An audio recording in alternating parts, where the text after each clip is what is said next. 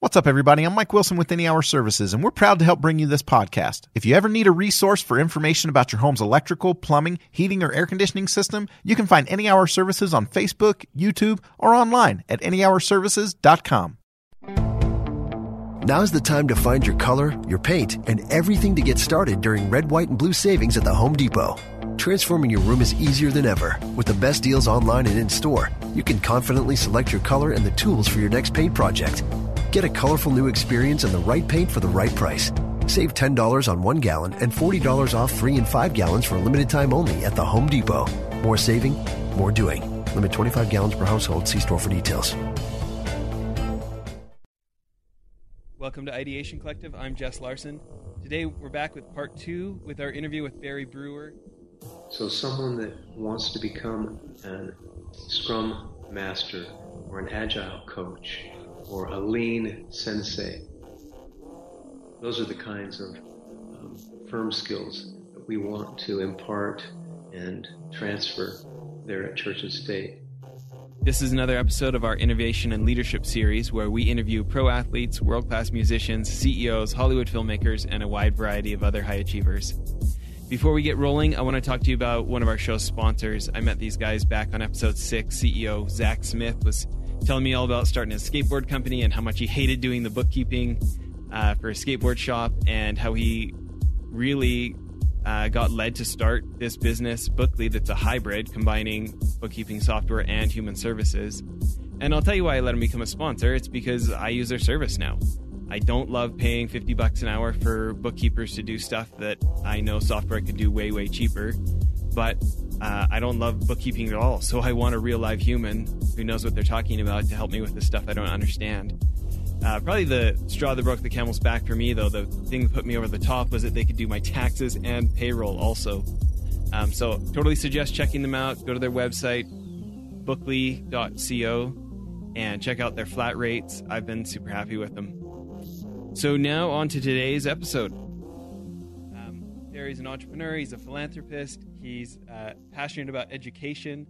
Uh, he grew a medical business uh, from scratch to an exit of $250 million. Uh, if you want to hear more about that, please tune in to part one um, of his interview that we uh, have already recorded.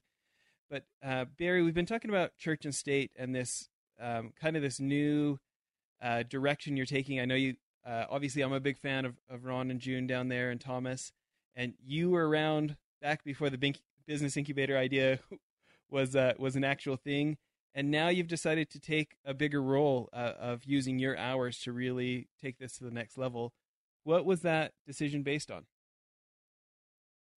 Oh, I think the vision that Ron, Thomas, and June have um, coalesced with here is one that is intriguing to me. Uh, it also has a great deal of purpose attached to it. And at this stage in my life, I would love to be involved in something meaningful uh, that will make a difference in other people's lives. And so, where there's um, a, an opportunity to blend profitable enterprise with a nonprofit cause, I'm all in. Yeah, well, well, certainly. I mean, you've had this outside success in the business world. Then, you know, for the last twenty years, you've done these things like support orphanages in Ecuador or helping with microloans and community sustainability in East Africa, Uganda, and Ghana, and these places. Um, I know that you know you and I've had these conversations about the role that education and entrepreneurship could be in in helping these people um, reach a new level of economic stability and and be able to have more services in their communities. Um, talk about what you think. T- tell us about that and and why you know you feel like church and state is moving that direction, and how how helping entrepreneurs here at home relates into all of this, uh, you know, philosophy and and desire to help that you have. Oh, sure. Well, thank you for the opportunity to chat about this. Um, first off, little background on church and state. So this is a very unique um, model in that the terminology incubation um, is has been utilized by a number of different uh, incubation slash business centers throughout the U.S. Uh, where church and state is more of an entrepreneurial resource center than a typical incubator. And we launched this in 2014. Um, and it's again, we brought together uh, it, it's kind of a unique model. It's not your, it's not the same format everybody else does. Yeah, exactly. Um, and the reason is because it's this uh, nonprofit reaching out and connecting with the different parts of community from startup founders and investors to university, higher education, policymakers, and other nonprofit organizations. Uh, we have the capacity to administer efficiently over grant funding, which helps our member programs grow through a model that is focused on intensive skill building and sustainability. Now, our member programs here at Church and State follow a plan designed to equip them, the members, with the expertise and information they need to run their organizations efficiently. Uh, we, we try and uh, help them by introducing agile lean project management framework. And we're committed to identifying and fostering social entrepreneurs who are making a difference with under resourced communities. We like to promote self sufficiency, hope, and purpose. Now, the interesting part of this, uh, again, what makes church and state unique is our mission is to be a global entrepreneurial resource center, not just an incubator or accelerator. We want to elevate entrepreneurship through the alignment of public and private resources. And as we do that, we want to inspire community innovation. You know, you have, we have a lot of people come in the, the doors and say, gee, I've had this idea for three years. I just haven't had the means or the wherewithal to bootstrap this. So we want to help them uh, by again showing them the proper starting point, which would be an agile, lean startup, um, and introduce them to these principles and practices.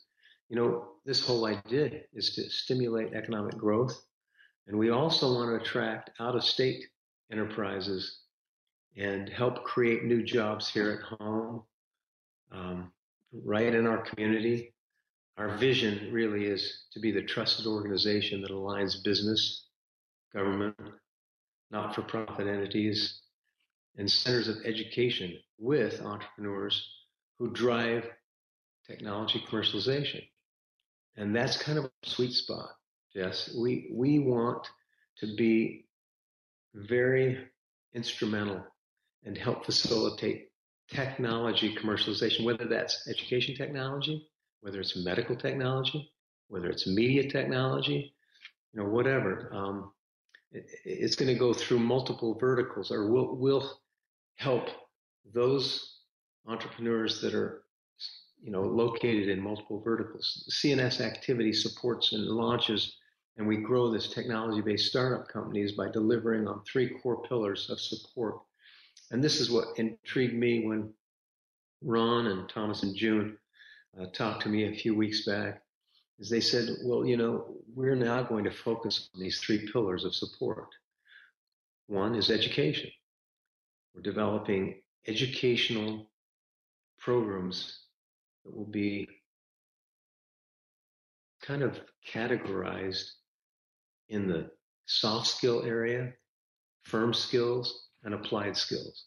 And I'll go into that uh, in a little more detail in a minute. But the second pillar of the support is community development.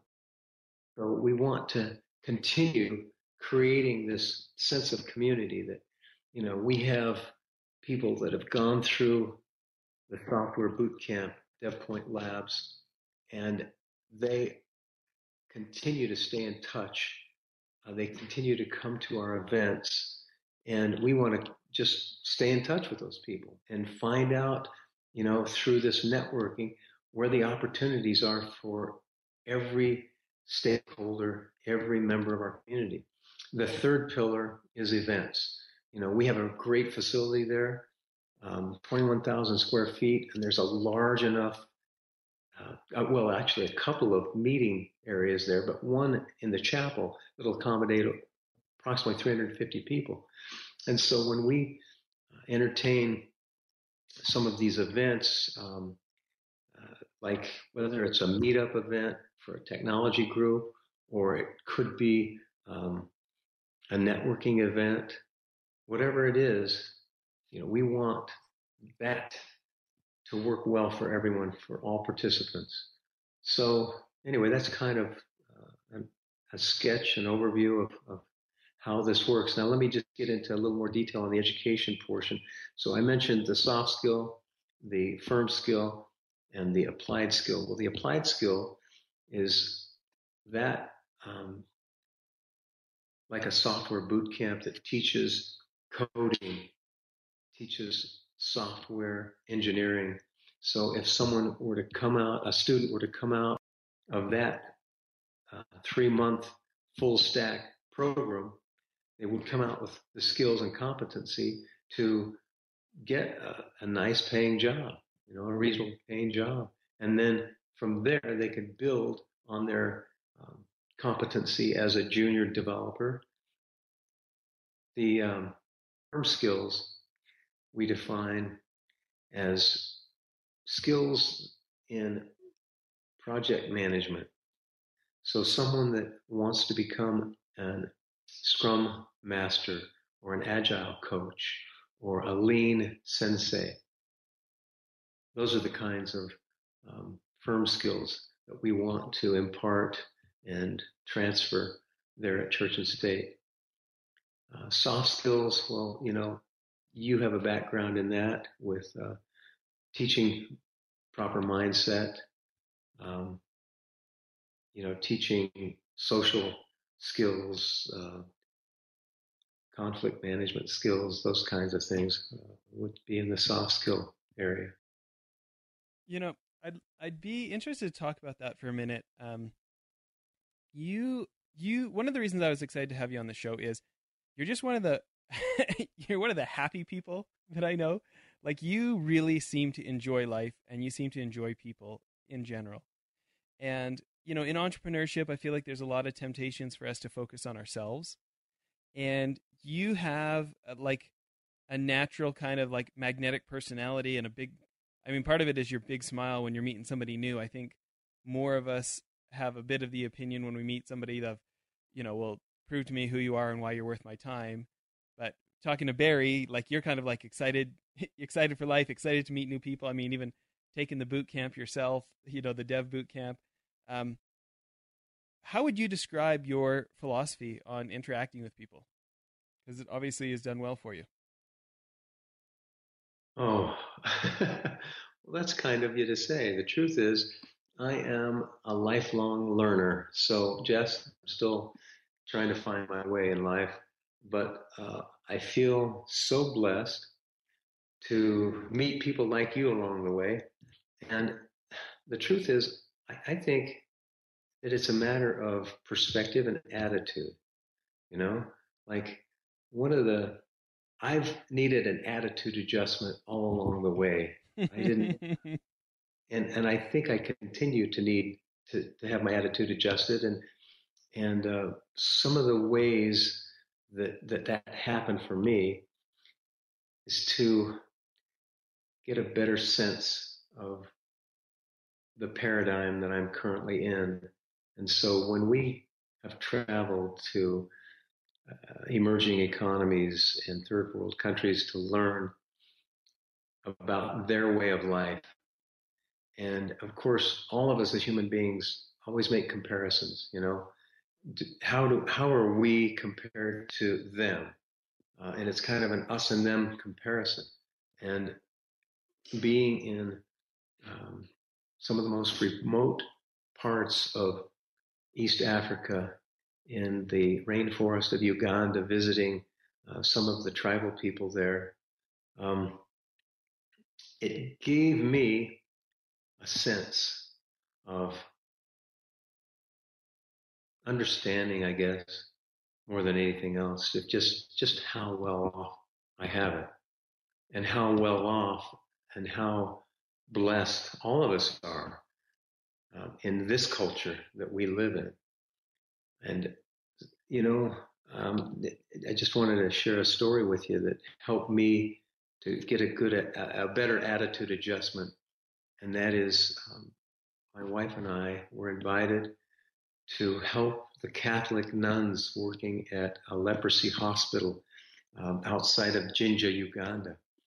And as we got out of the Land Rover that we were in and walked towards uh, a couple of huts, the um, the nuns there, the Catholic nuns, were all decked out in white linen um, uniforms. And uh, it was just such a, a, beautiful thing to see the stark differential between their dark skin and this, this white linen that they were in. And as they approached, as we walked together and as we approached these huts, they yelled uh, some interesting, it was like a, I don't know, it was like a, a, a village cry of some sort or a village um, um, announcement. Uh, it went something like this, and uh, these these people came out of the huts, and the first thing I noticed was they were missing parts of their hands, and several of them had no nose, and they were lepers, um, and some of them were small bush tribal people. And I was taken back because I'd never seen such a thing. And my wife kicked up her heels and she increased her pace double towards them while I was taking three steps back. And she opened her arms and embraced those people. And as I experienced that, I thought, wow, you know, there's a person without guile, number one, and there's a person that understands the concept of love and and just uh, beyond what I ever imagined. So um, I don't know. That was kind of a defining moment for me because I was hesitant to express myself the way she did. You know, mm-hmm. in a mm-hmm. situation in a situation like that. So, you know, she taught me a great deal about unconditional love and not and to be um, non-judgmental or to to just not judge a book by its cover as we've heard before. And she so she's taught me so many great lessons that way and and to increase a, our sense of empathy for people uh, that come from different walks of life. So now when I see someone and it's, and that someone is a stranger, I try really hard to look beyond the visual and look beyond the first impression and try and understand that, hey, there's a lot more to all of us than meets the eye. And so I guess that's kind of a long, uh, circuitous way in answering your question there. Sorry to be so wordy. No, it's a great story. I um I think about that, you know, paradigm or frame of reference reset. I uh you know, on our show we talk a lot about the charity we started called Child Rescue, trying to combat child sex trafficking. And I'd been working on that issue for five years before I um, went on this one trip down to Nicaragua and spent a week at an aftercare facility. And there's something about physically spending time with those people that you're you're trying to help that um, being involved in a charity in a more remote way can't do. And it's not like I don't, you know, my mother-in-law is a trafficking survivor. I have other American friends, Canadian friends that are trafficking survivors. It's not like I didn't have any relationship with the community, but in that way of actually like staying there and, and physically living on site for the week and spending time going to the park with with kids and moms and um, this uh, I don't know. I guess that a lot of the differences went away. You know, spending time with little seven year old girl that reminded me exactly of my seven year old at home, and finding out about the trauma that she'd been put through by some adults who were, you know, pretty selfish in my opinion. Right? Yeah. Um, it was kind of like a life reset for me. Um, so I, I really, I don't know. When I was listening to your story, I was thinking about some, some of my perspective change and just maybe uh, a, a similar route of you know going and physically doing service in person as kind of a a real tool to help me maybe be a little less self-focused in life. Can you imagine, Jess, if those leaders in our country, political uh, leaders that have positions of influence right now, if those people had the experience that you had, can you imagine how much better they would be at leading the rest of us? Um, they empathy alone, if, if they could just kick up the scale of empathy in their own persona and their own um, being, it would make a world of difference, don't you think?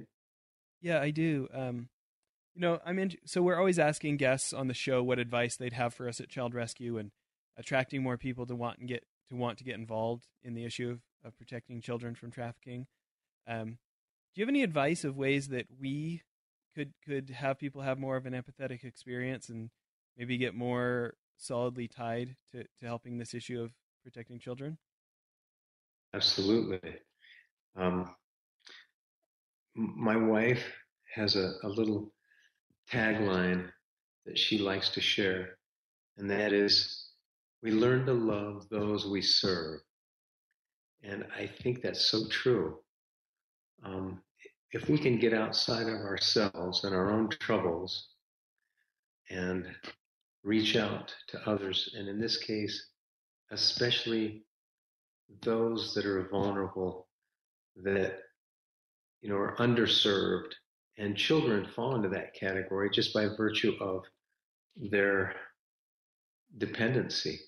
Mm-hmm. Um, you know, so and and that's I love the fact that you were involved in that and that you're still involved in that because that's so meaningful. It gives a great deal of purpose to our lives. Well, I appreciate that. Um, I think uh, you know I think that's good advice for us to try to find because we have a lot of people whether it's they listen to the show and they just email me or um, you know we we run into them for different reasons. And uh, there's a lot of people that say you know hey i feel like that's important. I'd like to get involved. And i'm not sure we've done as good a job as we could of giving them the opportunity to to personally serve because um, i think that's a great point. But uh, but i think it's not only just true in nonprofit or philanthropy. You know you think about a business you know i'm guessing you know the point you guys are selling your medical company for 250 million dollars that there was just you and your there was more than just you and your brother and your wife bookkeeping at the time you know that there's staff there's people that need to be taken care of and served as staff members as coworkers in a business of that size. Absolutely. Yeah and and the wonderful uh, part to that is that if you look to this concept of we're all in this together, all for one and one for all, rather than, um, and, and I've always been an advocate of, of the flat style of management as opposed to the hierarchical top down form of management.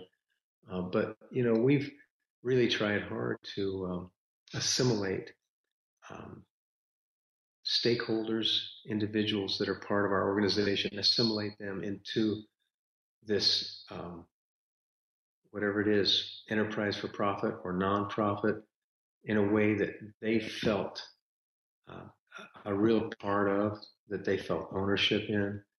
I don't think you can build an organization that is really worth its salt unless every participant, every stakeholder, every contributor has a sense of, well, this is, you know, I'm part of this and, and I have uh, a meaningful part and can make a meaningful contribution.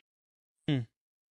I think that's one of my favorite things about you know, methodology I know you've studied on the, the lean, the organizational excellence side, the continuous improvement side of, you know, it's not just one person with a brain and a like the tyrant with a thousand helpers, like those methodologies that encourage, you know, respect at every level and, you know, thoughts and suggestions from everyone, like encouraging everyone to have their brain turned on at work. Absolutely.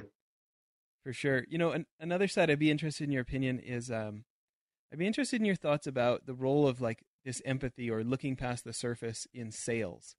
You know, obviously, uh, for-profit organizations need clients, need customers, and yet there's such a negativity in society because we've all had someone who, uh, you know, they thought about us as a walking dollar sign at some point. Um, you know, they weren't in- interacting with us like a human being. Sure.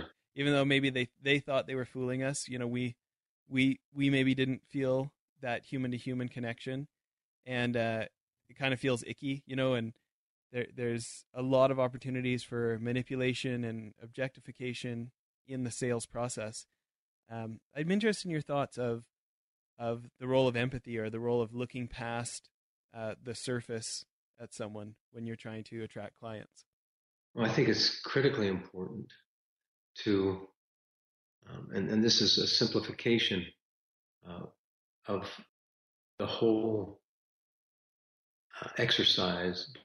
If you can put yourself in someone else's shoes, so to speak, and try and and realize that they have uh, their perspective on whatever this is that we're both looking at, whatever the the objective or whatever the view is that we're both looking at together um, and try and get the view you know through their lenses when you're dealing with other people and it's a relationship of customer vendor if, if that's the relationship then as a vendor if you're not willing to look at a situation from the customer's perspective, then it's going to be very difficult to, to continue a relationship, a meaningful relationship with that customer. Um, and so asking the right questions at the right time, in the right sequence, is a big part of gaining an understanding uh, or gaining the, the perspective the customer. And you know, I guess I feel like you know a sales meeting or pitch or whatever can can as you said earlier, you know, life can be like a dance that you learn as you go.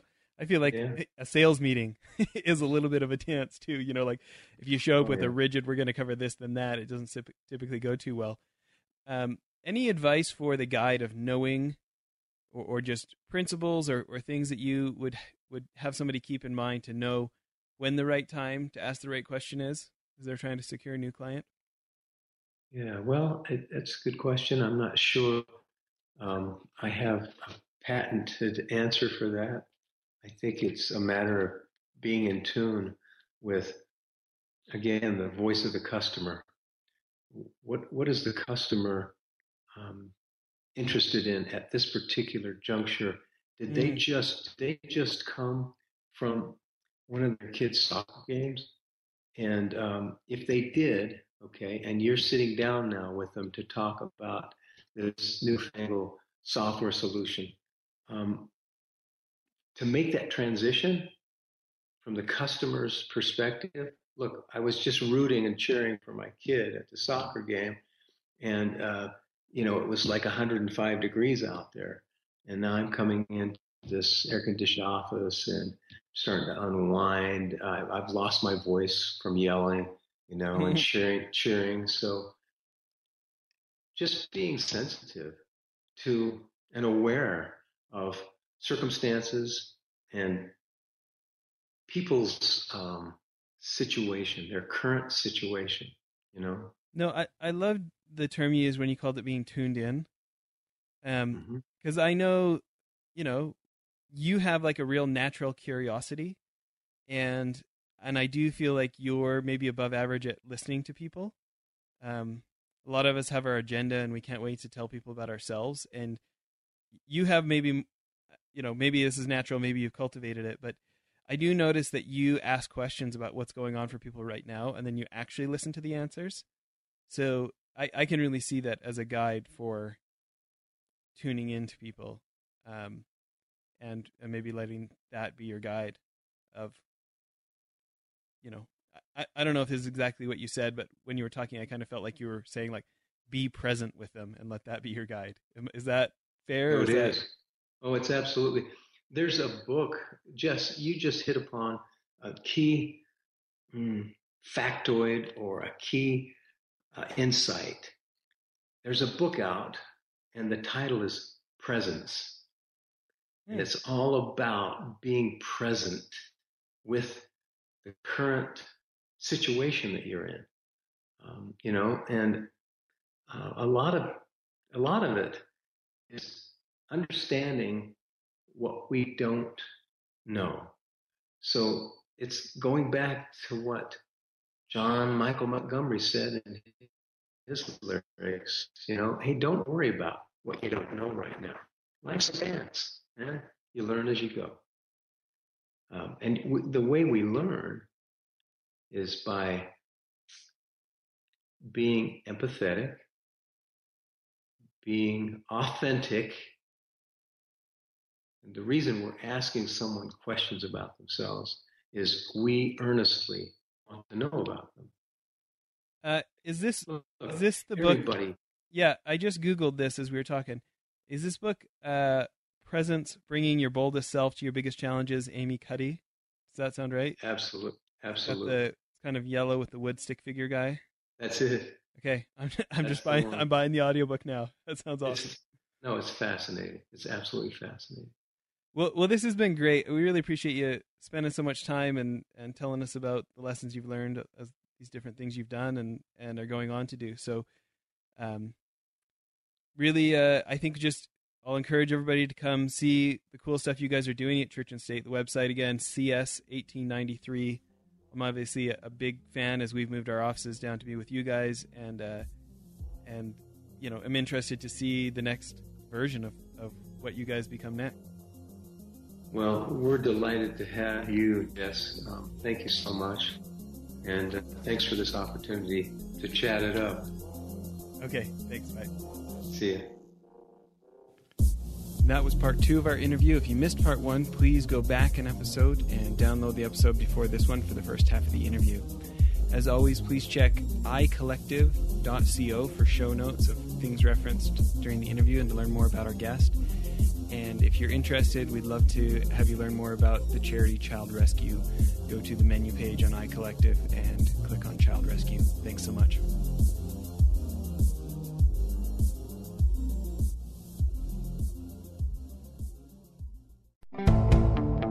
Now's the time to find your color, your paint, and everything to get started during red, white, and blue savings at the Home Depot.